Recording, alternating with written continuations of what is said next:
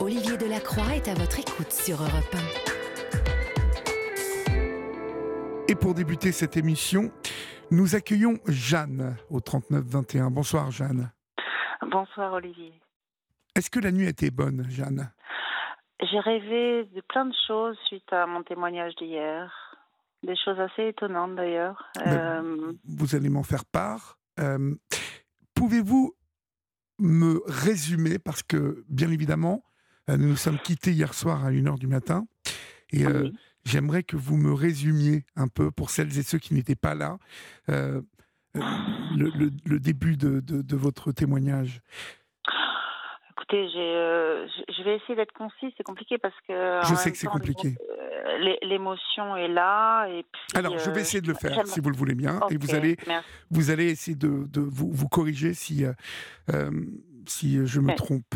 Vous êtes, euh, gentil, vous avez passé la plupart de votre vie euh, à Paris euh, et en Asie. vous témoignez. Non, à, à Belle-Île-en-Mer. À Belle-Île-en-Mer. D'accord. Je pensais que c'était en Asie aussi. Non, l'Asie, c'était plus tard. D'accord. Euh, Mm. vous nous appelez ce soir euh, pour nous parler euh, d'une union euh, particulière et, et on va venir ensuite euh, à une procédure de divorce qui a duré euh, très longtemps, euh, mais vous et, nous avez et qui dure encore et qui dure encore aujourd'hui. et vous, vous, vous nous avez parlé aussi hier soir de vos, origi de vos origines, enfin de, de, des origines de votre famille, euh, d'une famille assez euh, complexe. euh, Absolument, oui. qui, euh, qui a fait de vous euh, une femme qui euh, a, a- a dû euh, très vite apprendre à se battre et euh, à être indépendante, ce que euh, vous avez été euh, très rapidement. Euh, en- à Belle-Île-en-Mer, vous aviez monté une boîte euh, qui Oui. s'appelait Plein la tronche. Euh, Non, les, tron les tronches de cake. Les tronches de cake.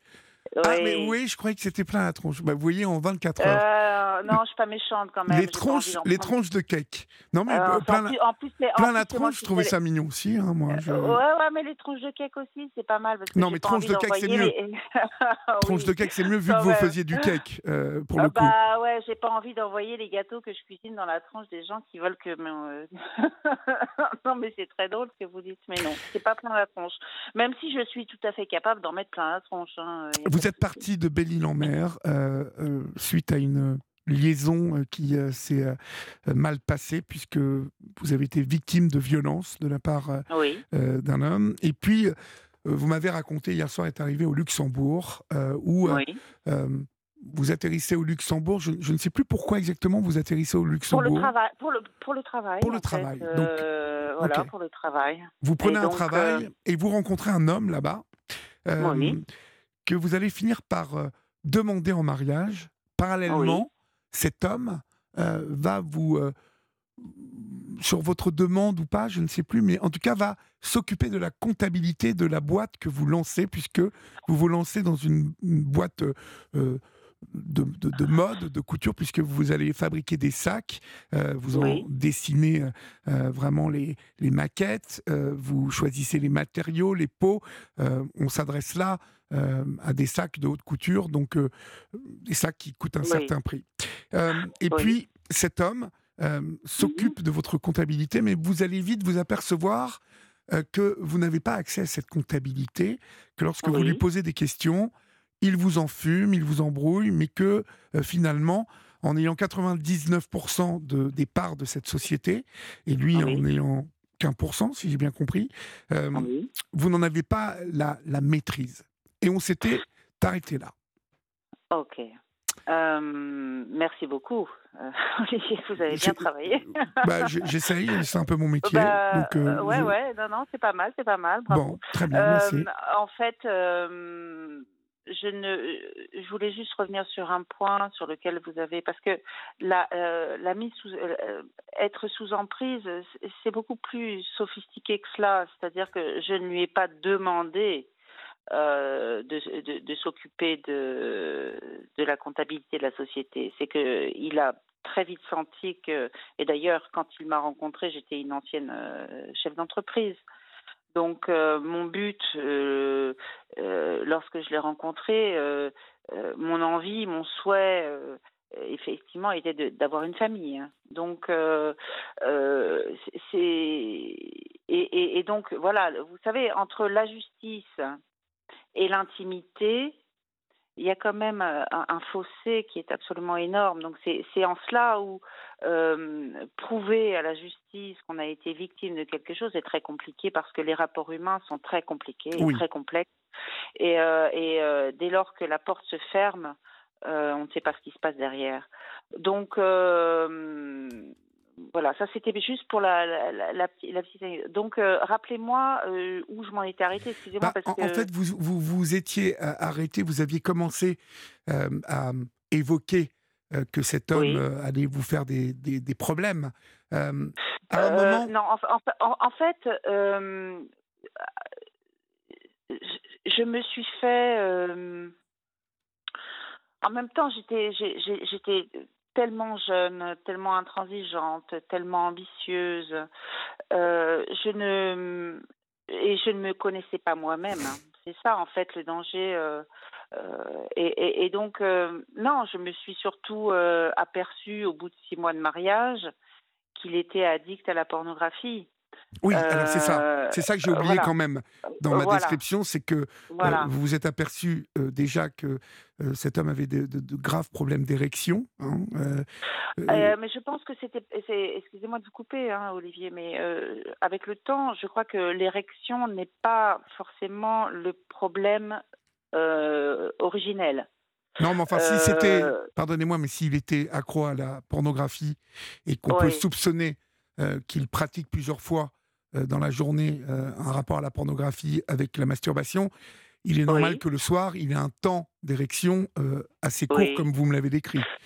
Alors, alors c'est-à-dire que moi, quand je l'ai rencontré, il avait déjà 35 ans.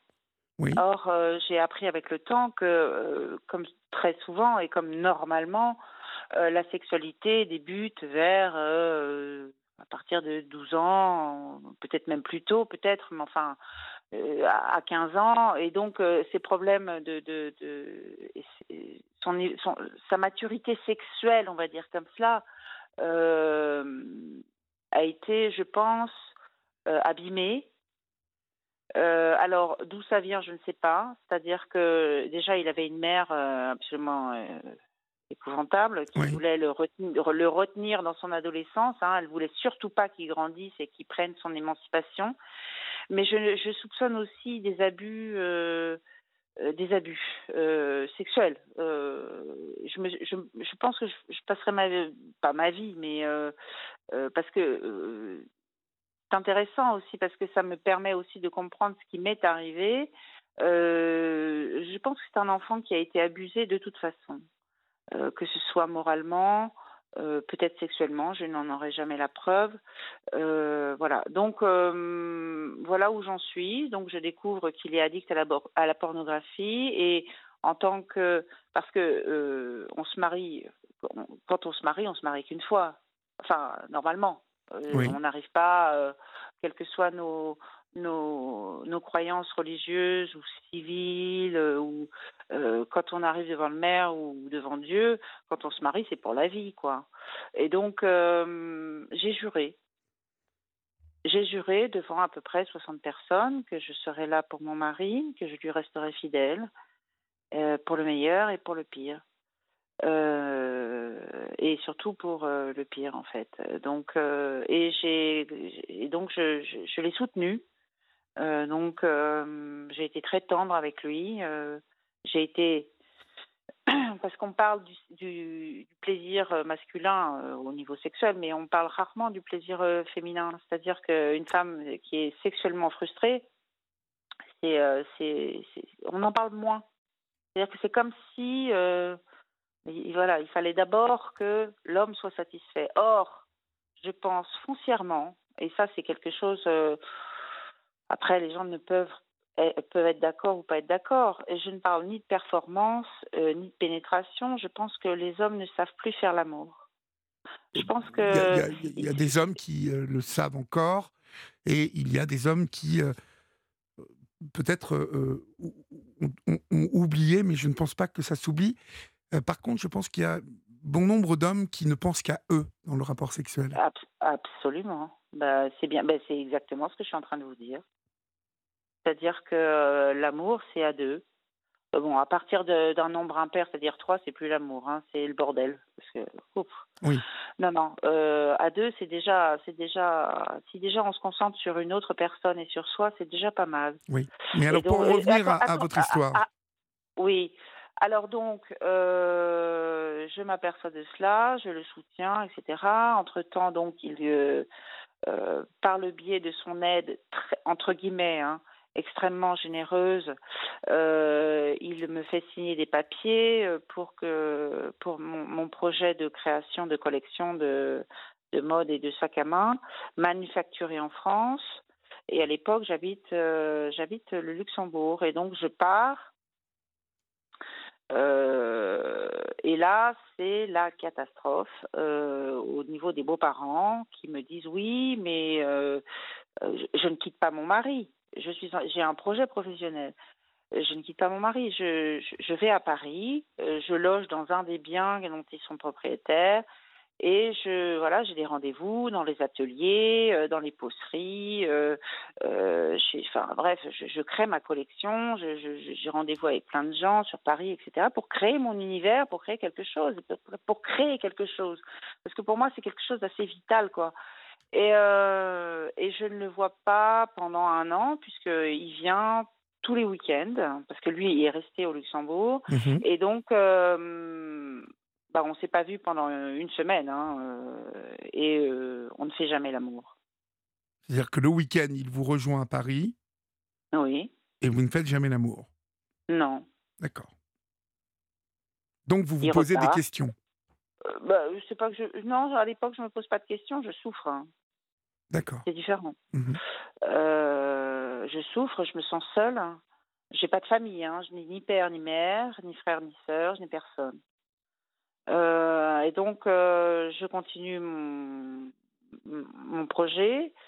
Et puis, au bout de à peu près une année, excusez-moi, on s'installe, toujours dans le 6e arrondissement, où voilà, je crée mon showroom, ma collection, c'est très beau, etc. Et là, je sens qu'il est extrêmement stressé. Il, est bizarre, quoi. On est en 2010, quoi. Euh, et je, ne sais pas de quoi il s'agit. Donc, je vous passe les années, hein, à peu près un an, euh, où notre vie sexuelle euh, est. je ne sais même pas comment dire ça. C'est-à-dire que pour moi, le, sexe quand euh, avec son mari ou avec un homme qu'on aime.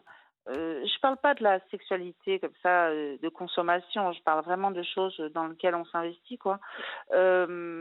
N'existe pas. C'est-à-dire que et, donc il y a un moment donné où, où les discussions deviennent des engueulades parce que je veux comprendre.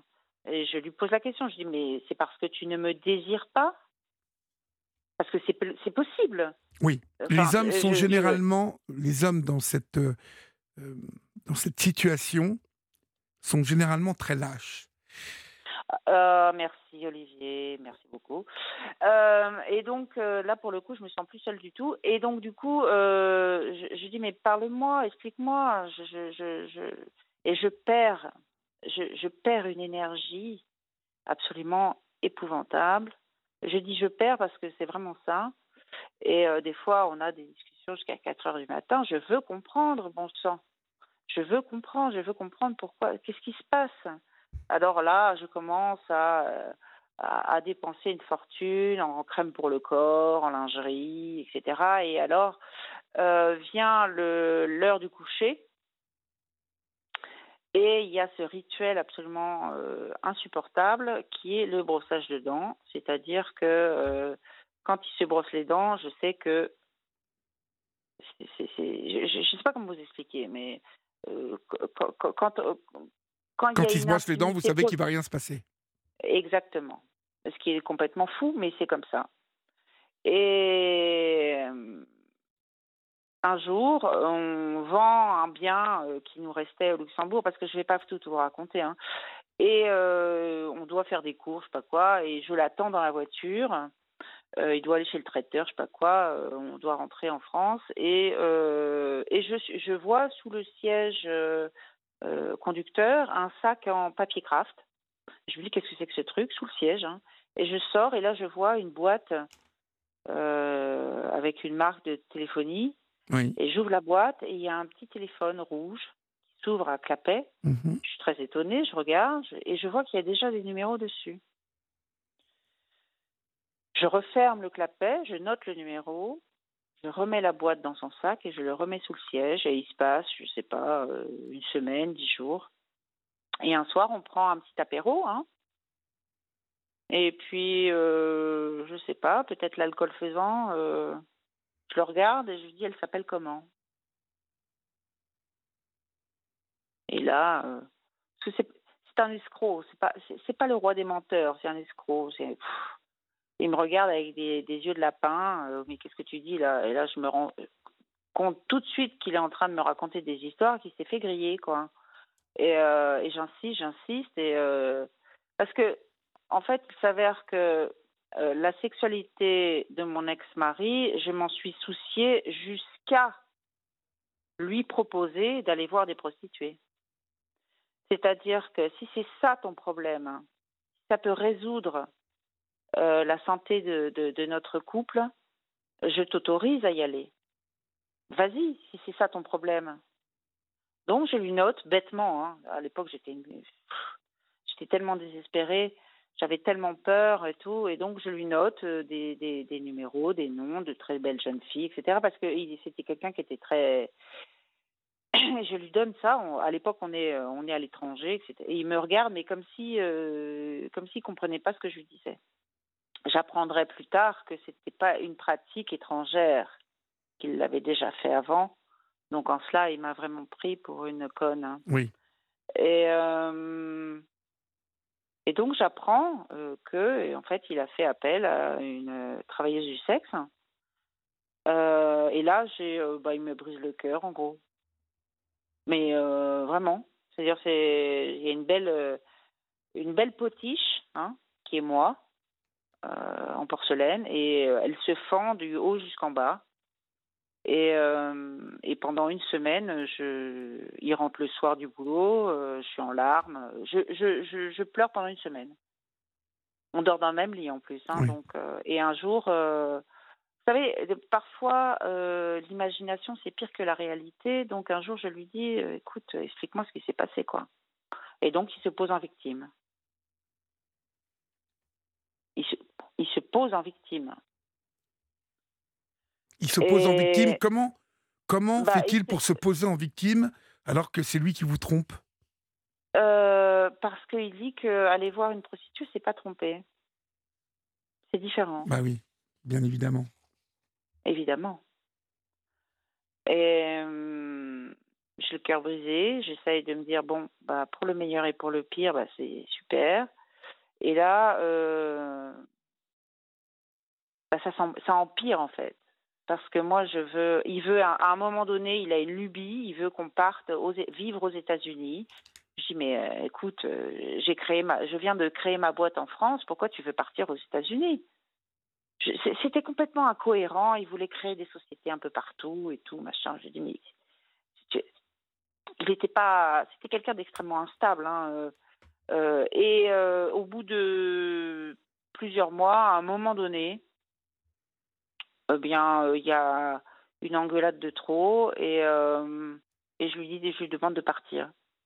Enfin, il n'est pas parti loin, hein, il est parti à 300 mètres. Ses parents avaient un bien un petit peu plus loin. Et là, je commence à me dire, écoute, euh, ma Jeanne, ça fait sept ans que tu vis avec cet homme, tu es malheureuse comme une chienne, tu es en train de crever en fait. C'est-à-dire qu'il avait réussi à me persuader que même que je sentais mauvais. Ah oui. Oui, oui. Non, non, mais c'est la vérité, Olivier, c'est vrai. Ah, mais je, je vous crois. Euh, euh, c'est vrai. Euh, c'est-à-dire que dans ces non-réponses,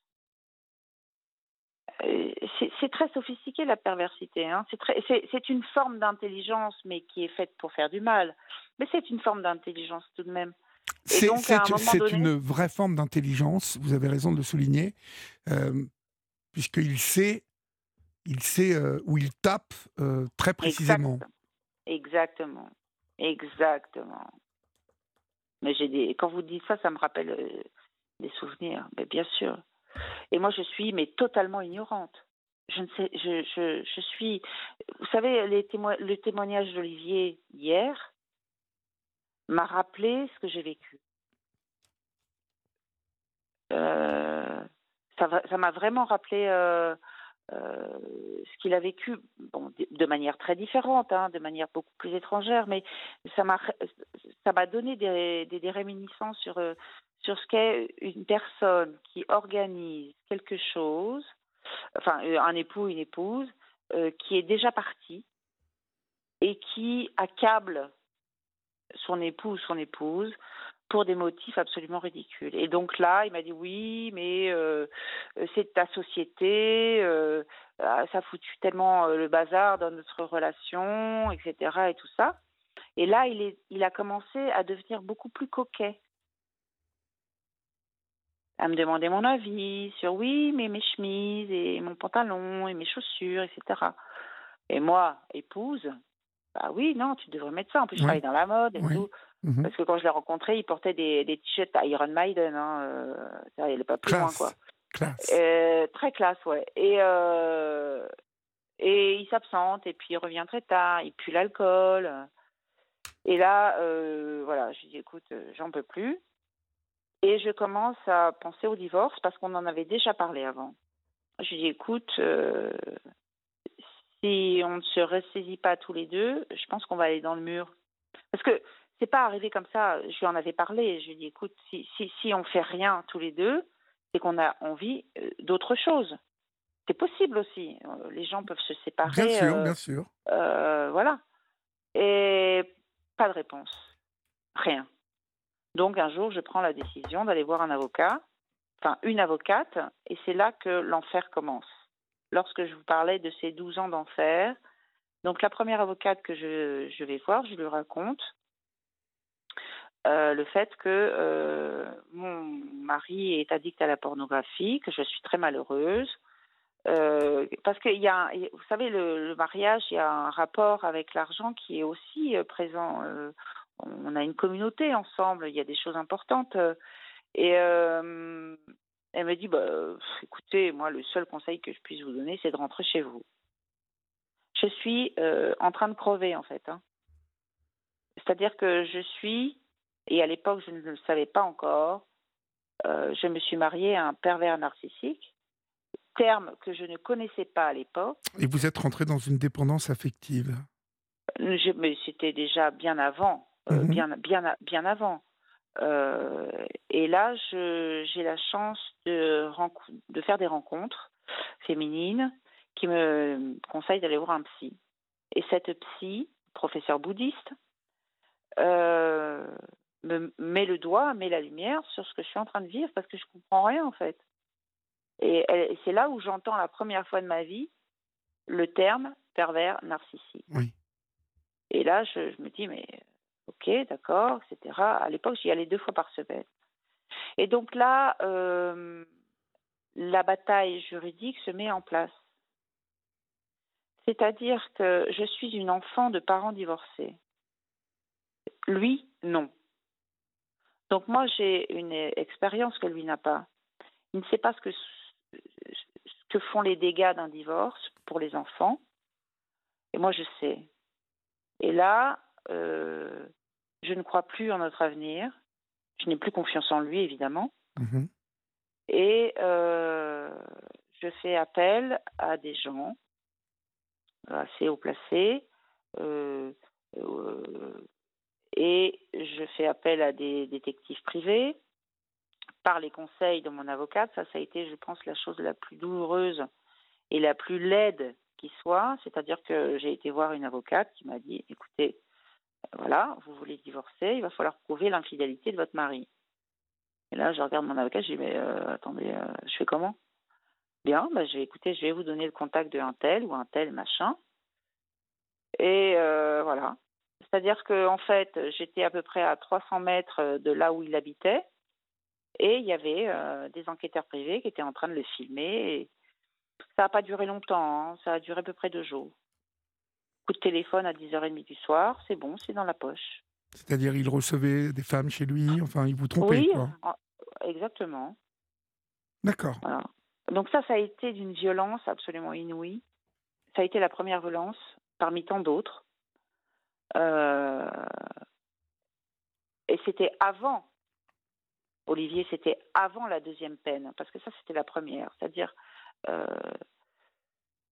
et après est venu euh, des rencontres avec des colonels de gendarmerie qui avaient des, des, sociétés de surveillance et des gens à l'étranger, des experts en escroquerie au Luxembourg, qui à l'époque travaillaient pour l'Ukraine et la Russie. Et en fait, euh, c'est un homme au Luxembourg absolument extraordinaire, euh, qui ne travaille plus maintenant. Il a vécu un drame dans sa vie et je peux le comprendre, qui m'a ouvert les yeux. Parce que moi, je ne connaissais rien à la finance. Je connaissais rien au droit des sociétés, au droit immobilier, au droit machin. Moi, j'étais dans le dans les paillettes, dans le la création, etc., etc. Et il m'a mis la lumière sur ce que mon ex-mari avait organisé depuis 2007, c'est-à-dire un an après notre mariage, avec la complicité de son père, qui avait l'une des plus grosses études notariales, je ne dirais pas de quelle région. Euh, et il y avait des rendez-vous entre eux, je ne comprenais pas. Ils voulaient acheter des sociétés, des machins, des trucs. J'étais à, 1000 kilomètres de comprendre ce qui se passait, quoi. Et là, ils m'ont ouvert les yeux. Et là, je me suis mise en mode euh, survie, en mode guerre. Et je n'ai fait que bosser. Je n'ai fait que bosser. J'ai mangé des relevés. Alors, attendez, parce que je me suis aperçue que lorsqu'il a quitté le domicile conjugal, il avait volé les relevés bancaires de ma société, mes relevés bancaires personnels. Euh, et alors, c'est ça qui est très, très drôle, parce que vous savez, la vie, c'est ce qu'on on parlait de, d'une autre dimension hier, quand on parlait de mémoire cellulaire. Un jour, de colère, je décide de me débarrasser de tout ce qui me rappelle cet homme, et je descends à la cave, je vide le machin, et je trouve un sac poubelle. Et dans ce sac poubelle, que j'avais moi-même mis, il y avait des relevés d'identité bancaire. Et c'est là que j'ai découvert que cet homme avait. Parce que au départ, il me proposait un divorce à l'amiable. Je dis très bien. Tu es richissime, je suis fauchée. Euh, tu m'as conseillé de vendre ma maison euh, parce que tu me donnais du temps et que de toute façon tu serais toujours là pour moi. Et, je découvre 50 numéros de compte avec des sommes absolument hallucinantes quoi.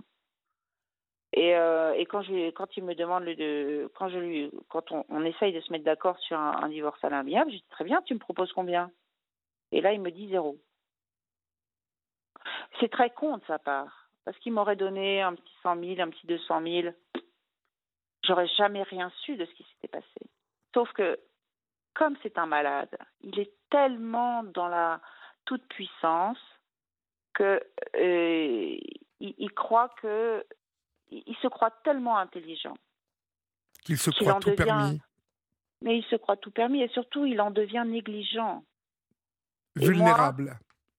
Non, pas vulnérable. C'est quelqu'un de. de, de, de c'est pas quelqu'un de vulnérable parce que. Ben, si, si on est euh, négligent, on devient vulnérable, euh, Jeanne. Euh, non, c'est pas ça que j'essaye de vous expliquer, Olivier. C'est-à-dire, c'est pas quelqu'un de c'est pas le terme que j'utiliserais. C'est-à-dire que c'est quelqu'un qui se cache derrière son argent comme beaucoup de gens. C'est-à-dire qu'ils commettent des choses absolument épouvantables et après ils se cachent derrière leur argent. Et donc, ils ont au contraire un sentiment d'invulnérabilité. Et à partir de ce moment-là, moi, je me dis, OK, qu'est-ce que je fais? Est-ce que je mets mon énergie dans ma société, qui est quand même bien abîmée, dans lequel j'ai investi mes propres deniers, c'est-à-dire euh, l'argent que j'ai hérité de mon père, où je me bats contre cette injustice et pour mes droits, en sachant quand même, et là je vais utiliser un terme, mais il n'y a pas d'autre terme, il n'y en a pas d'autre, où j'ai été un entonnoir à merde. Et là je décide de me battre. Et la première avocate que je rencontre, je la regarde et, je lui dis, écoutez, maître, euh, je vais me battre jusqu'au bout. Parce que j'avais confiance en elle. Je vais me battre jusqu'au bout et si je perds mes deux bras et mes deux jambes, je finirai ces gens avec mes dents. Et elle m'a regardé avec beaucoup de mépris. Beaucoup de mépris. Parce que, euh, et c'est en cela où je rentre vraiment dans le domaine de la justice. C'est-à-dire que la justice, c'est une chose, c'est une planète à part. C'est pour ça que les gens sont révoltés. C'est que dès lors qu'on n'a pas pris le temps de comprendre ce qu'est la justice, on, ne peut pas se défendre. La justice n'est pas là pour euh, vous faire des câlins. La justice est avant toute chose, parce que vous savez, il y, a, il y a très longtemps, il n'y avait pas de justice. On, faisait, on se faisait justice soi-même. Il y a très longtemps, oui. Oui, il y a très longtemps. À un moment donné, euh, les, les, gars se sont dit bon, bah, à un moment donné, il va falloir construire un truc pour que les gens arrêtent de se faire justice à coup de machette dans la tronche, quoi. Parce que moi, je, vais vous dire, par rapport à ce que ce qu'on m'a fait, le niveau de trahison. Attendez, euh, je vous parle pas de, euh, j'en parlerai peut-être plus tard, mais je vous parle pas d'un truc qui a été fugace. Je parle de quelque chose qui a pris des années, des, des années. C'est-à-dire que la trahison, contrairement au mensonge, la trahison, ça prend du temps. Ça a besoin de temps quel est le niveau de trahison C'est-à-dire que je considère mon ex-mari, et d'ailleurs c'est très intéressant parce qu'il m'a rappelé Madoff, c'est un sociopathe financier. Ah oui? C'est un serial killer. C'est un serial killer financier. Pourquoi est-ce que je dis serial killer? Parce que j'ai découvert, au bout de toutes ces années de travail, où j'ai tout donné, hein, mon énergie, ma vie privée, mes projets professionnels, j'ai découvert que j'étais la deuxième. La deuxième victime Absolument. Et, et là, j'en ai découvert une troisième, celle qui vient après moi. Sauf que la première et la troisième n'ont pas été mariées. C'est le seul pouvoir que j'ai. Et c'est pour cela que je, je respecte euh, profondément, euh, même si parfois ça me rend évidemment très en colère. Mais aujourd'hui, je n'ai plus de colère contre la justice parce que j'ai compris comment elle fonctionnait. Vous savez, la justice euh, n'est pas l'opinion. Et d'ailleurs, l'actualité euh, actuelle, enfin l'actualité, moi, me révolte. Euh, et vous savez très bien de quoi je parle. l'opinion n'est pas la justice. Et la morale n'est pas le droit. Dès lors que vous avez compris ça, et c'est très compliqué, à digérer. Parce que euh, comment faire comprendre à des parents que leur enfant a été kidnappé, par exemple, violé, découpé en morceaux, enterré, jeté comme, un, un pauvre détritus? La première question qu'ils se posent pour essayer de comprendre l'incompréhensible, c'est pourquoi je ne sais pas si vous avez remarqué, mais toutes les victimes de choc de cette ampleur se posent la question de savoir pourquoi. Il n'y a pas de pourquoi. C'est ça le truc. C'est ça le truc dingue. C'est qu'il n'y a pas de réponse. On peut dire oui, c'est parce que c'est un malade qui a fait des monstruosités. Il n'y a pas de pourquoi. Ce qui m'est arrivé n'est pas. Il n'y a pas eu de sang. Il n'y a pas eu de, de, de crime. Je, ne fais, absolument pas le parallèle avec, euh, l'horreur de ce que je, viens de dire auparavant. Hein. Euh, mais euh, si j'avais été victime, je ne sais pas moi, d'une tentative de meurtre et qu'il y avait eu du sang, les gens m'auraient davantage compris que, ce que je suis en train de vivre actuellement. C'est-à-dire que c'est un crime, ce qu'on appelle un crime en col blanc. Voilà. Mais les dommages sont aussi importants, mais silencieux. C'est-à-dire que les gens ne comprennent pas ce que je vis. Ils, ne comprennent pas. Quand j'ai, au, départ, j'ai essayé de partager. Euh, les gens me regardaient comme une folle, comme une mythomane. Donc j'ai arrêté d'en parler. Mmh Et vous avez agi. vous avez agi. Oui, je me, oui, j'ai agi. Mais enfin, vous savez, euh, Olivier, euh, on peut, je peux me battre, mais on ne peut pas se battre seul. Alors justement, on va, on va en venir à ce combat qui a duré 12 années. pourquoi a-t-il duré si longtemps? Est-ce en rapport avec ben, le pédigré de celui qui est en face de vous, tout puissant qu'il est et, visiblement tout doué qu'il est dans ben, l'escroquerie et très lâche. pourquoi ça, ça va durer 12 ans? Alors, mais parce que. 12 euh, ans, le, le, divorce, hein, c'est ça la procédure de divorce? Ou, ah, Non, alors. Ou la procédure euh, financière? Je vous explique, Olivier. C'est-à-dire que euh, une instance, de, enfin, une assignation en divorce est proclamée. Euh, proclamée, c'est pas le terme, mais voilà, décidée. L'ONC est en 2013 avec obligation de fournir des documents et euh, donc un notaire, euh, la juge, parce que vous savez, lors de l'ONC, et ça je tiens à le dire, et c'est pour ça que la justice c'est quand même, c'est pas que, c'est pas que une, une, pour moi c'est une entité, et souvent la société l'accuse d'être trop lente, injuste. On en a parlé hier, comme quoi la justice n'était pas toujours très juste, mais la vie non plus, Olivier. Si la vie était juste, ça saurait je serai la première. Euh, et, non, la vie n'est pas juste, c'est comme ça, quoi. Non, la vie n'est pas juste parce qu'il y a bon nombre de personnes euh, sur cette terre euh, qui ont compris que les règles, hein, les règles qu'on reçoit quand on est éduqué, lorsque nos parents nous éduquent, nous retenons de, de cette éducation une construction, des règles que nous appliquons et que nous essayons euh, d'appliquer du mieux possible en étant euh, des gens euh, bien, en tout cas respecter l'autre, avoir une moralité. sauf que ces personnes-là ne respectent aucune règle. Et ils ont compris qu'ils ne passaient pas à la caisse obligatoirement. Ah, c'est tout simple. Vous avez raison de dire qu'il n'y a pas de, il a pas de justice dans la vie. beaucoup de personnes, par exemple, lorsque ils perdent un enfant, vont vous dire mais pourquoi moi Pourquoi moi qui suis aussi bon, aussi bien? Mais il n'y a pas, il a pas de Dieu horloge. Vous voyez, il n'y a pas de, il a pas un Dieu qui dit toi t'es bien, toi t'es pas bien, toi tu, tu, mérites ça. Pourquoi? Pourquoi Autrement, ça serait trop facile? Pourquoi il y aurait mmh. tant de gens qui, qui meurent là, même en ce moment, euh, en Ukraine, et des enfants et des familles?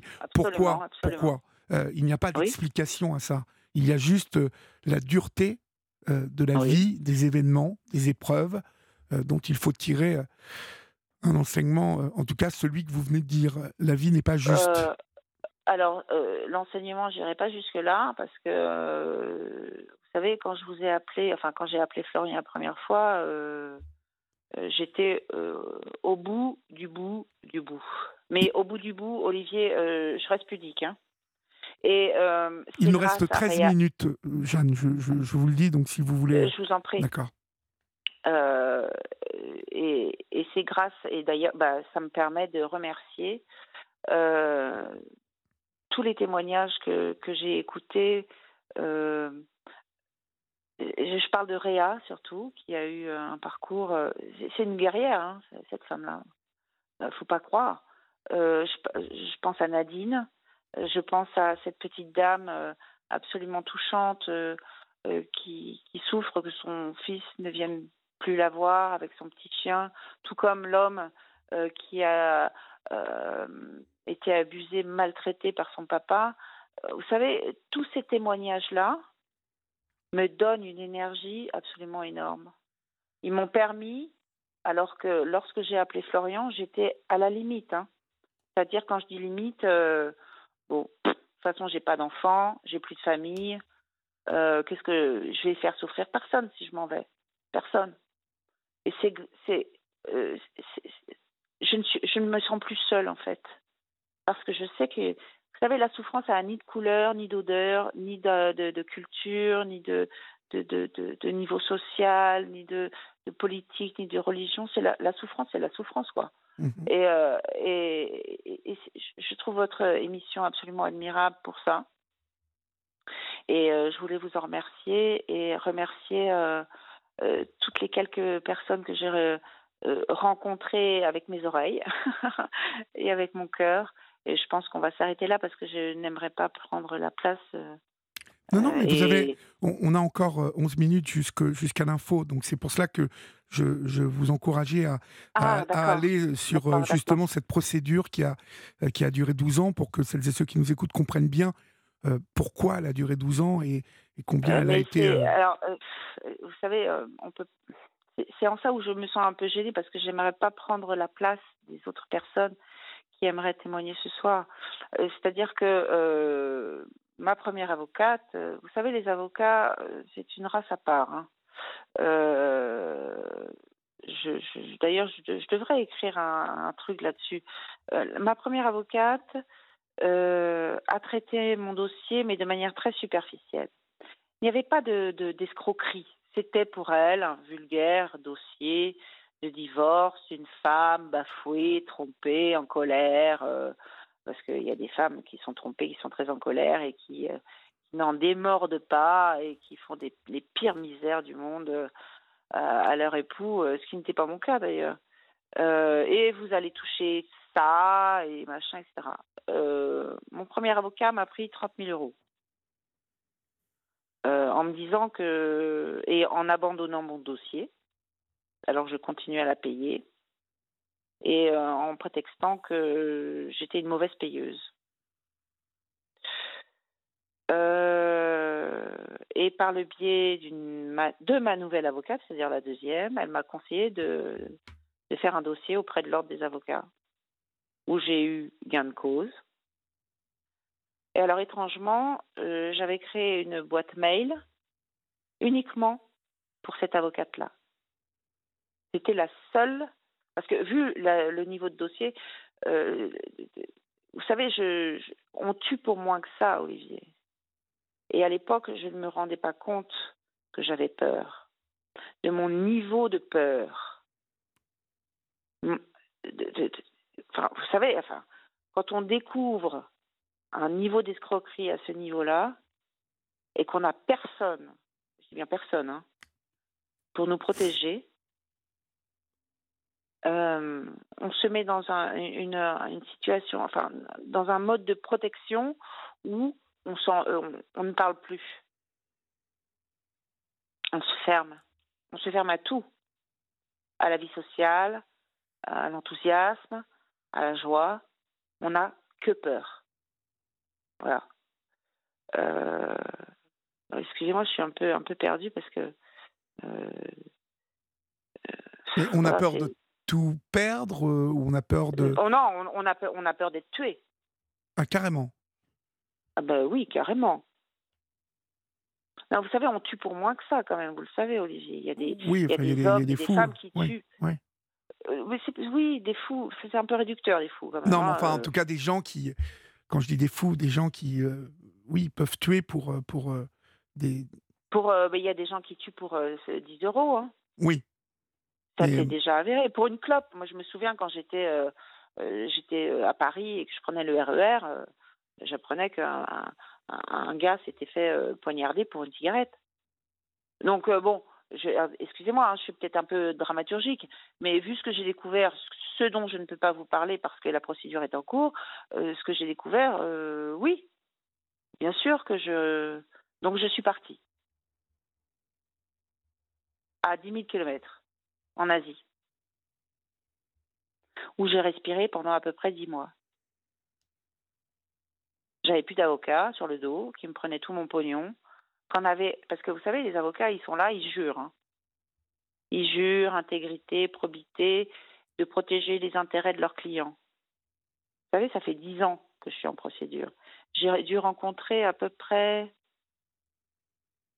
une trentaine d'avocats différents, avec leurs spécialités différentes. J'ai eu quatre avocats, je crois, ou cinq. J'ai trouvé une perle, hein, je vous rassure. J'ai trouvé un. C'est même pas une perle, c'est un ange. Et donc, euh, je, la, je, la traîne devant l'ordre des avocats, euh, rien de cause, et euh, la boîte mail qui lui était exclusivement dédiée disparaît. trois jours après. C'est-à-dire que je n'ai plus accès à cette boîte mail. Je n'ai plus accès à mes documents. Comment, comment, comment ils ont réussi à faire ça? Je ne. Je vous les juge de penser ce que vous voulez. Vous savez, les avocats, c'est des... il y a une, une concurrence absolument épouvantable hein, Oui, oui. entre les avocats. Il y a ceux qui gagnent que dalle, et puis il y a les autres. Voilà. Ça, ça a été ma première expérience avec un avocat. La deuxième m'a permis de divorcer. Officiellement. Je vous parle pas de la dissol- dissolution de la communauté parce que la deuxième avo- je suis tombée sur pardon, la deuxième non, c'était. La deuxième avocate, je lui avais demandé, je lui ai donné un chèque, enfin plusieurs chèques, je lui ai demandé de les retirer au fur et à mesure. Elle a pris les trois chèques, elle les a mis euh, sur son compte et c'est comme ça que la misère et le surendettement commencent. Doucement, mais sûrement. Et vous êtes tombé dans la misère? Bien sûr, Mhm. bien sûr, je suis tombée dans la misère. Bien sûr. Et c'est la troisième avocate qui a réussi enfin à me libérer de cet homme, juridiquement parlant. Donc j'ai divorcé en 2018, où j'ai récupéré un petit pécule quand même, qui m'a permis de respirer un peu, mais ça a été très très vite parce que vous savez, euh, cinq ans de procédure, vous accumulez des dettes absolument épouvantables. hein. Oui, je veux bien vous croire, oui. Donc c'est parti très très très très très vite. Où en êtes-vous aujourd'hui Car il nous reste 4 minutes. Vous en êtes où aujourd'hui? Vous avez pu euh, vous restabiliser euh, Vous avez pu... euh, Non, non? Non, non, non, non, parce que j'ai rencontré, j'ai eu d'autres avocats. Vous avez arrêté complètement euh, euh, la mode, enfin en tout cas les sacs à main, tout ça? Ah bah écoutez, pour l'instant, je mène un combat. C'est peut-être le combat de ma vie, vous savez, Olivier. Je sais pas, mais en tout cas, je ne lâcherai pas. Mais pourquoi? Parce qu'il vous a piqué votre boîte ou, ou, euh, vous ne pouvez Alors plus... euh, piquer ma, euh, non, mais c'est pas piquer ma boîte. hein. C'est, pas piquer ma boîte. C'est euh, il m'a trahi. Oui. Euh, m'a trahi dans, dans le sens. C'est même pas une question de fesses. Je vais vous dire. Si ça avait été une question de désamour. Bon, ben voilà, je te trompe, je t'aime plus. En même temps, euh, excusez-moi, hein, je minimise pas la souffrance parce que c'est un truc atroce. hein. Vous savez, le divorce, c'est un, un truc spécial hein, quand même, parce que c'est très commun. C'est, bad, c'est, courant, on va dire ça comme ça. Mais c'est, je crois, l'une des plus grosses souffrances qui soit dans une vie. Euh, donc c'est assez paradoxal quand même. C'est-à-dire que c'est très commun, euh, mais on doit passer cette douleur sous silence, c'est-à-dire que vu que ça fait partie de la société et que le divorce est une chose absolument épouvantable, euh, surtout lorsque l'on commence à rentrer dans la justice euh, et qu'on ne comprend pas comment elle fonctionne, oui, c'est épouvantable. hein. On se sent, on se sent si, c'est même pas esselé quoi, c'est vide. Parce que la, la- la justice, c'est, vous savez, la première fois que je suis arrivée devant une juge, c'était lors de l'ONC. Cette femme m'a sauvé la vie, je vous le dis. Je suis, euh, et j'ai horreur de ce terme, mais je le suis. Je suis une, une victime, alors que je suis quelqu'un de combattante, voilà, je suis bretonne, euh, machin, même pas mal, etc. Mon œil. J'arrive devant la juge, je peux vous dire, la première fois que j'ai croisé le regard de cette femme, c'était une femme tronc, hein, parce qu'elle s'est jamais levée. hein. Euh, j'ai croisé son regard, je me dis, oh, boutique. Alors elle, faut pas lui raconter de la gnognotte. Hein. Faut pas la prendre pour une conne. Hein. Faut pas lui mentir, en gros. Et là, déjà, j'ai eu un soulagement. Parce que quand vous, euh, êtes victime, crois que ce qui, ce qui vous étouffe le plus, c'est qu'on ne vous croit pas. Oui. Malheureusement, on ne peut pas aller plus loin, Jeanne. Donc, euh, Mais je vous en prie. euh, merci pour euh, votre témoignage sur l'antenne de 1. J'ai- J'espère que tout de même tout ça va, va finir par s'arranger pour vous Oui, oui, j'ai eu une très bonne, une très belle rencontre aujourd'hui. Et, bah, écoutez, n'hésitez pas en tout cas à nous, à nous rappeler pour nous donner des nouvelles. Ça sera avec plaisir. C'est très gentil. Merci pour votre émission. Je vous en prie. On vous embrasse, Jeanne. Merci. Au revoir. Au revoir.